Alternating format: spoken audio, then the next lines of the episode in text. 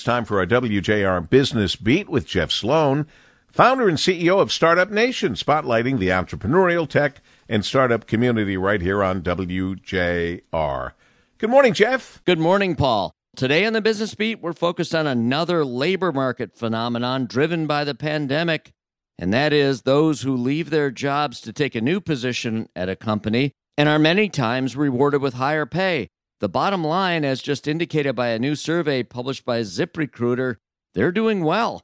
In fact, some are receiving as much as double digit pay increases as a result of their move to their new position. The ZipRecruiter survey shows that about 64% of job switchers said their current job provides more pay than their previous job did. Among those workers, nearly half received a raise of 11% or more and nearly 9% are now making at least 50% more at their new jobs. What's the outlook according to ZipRecruiter? This, of course, just another way, Paul, that the pandemic has changed much about life and business.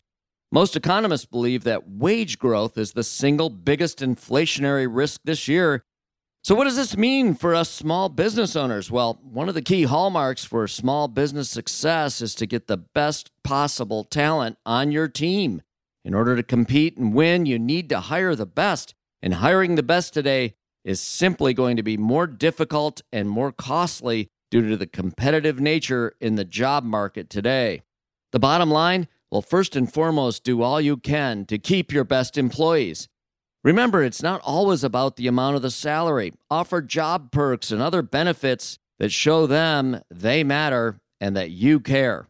Most of all, Show them you want them to stay employed with your company. Do that or run the risk of losing your best team members to the competitor down the street.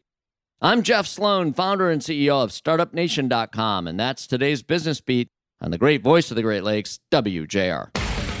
This segment brought to you by Dell Technologies.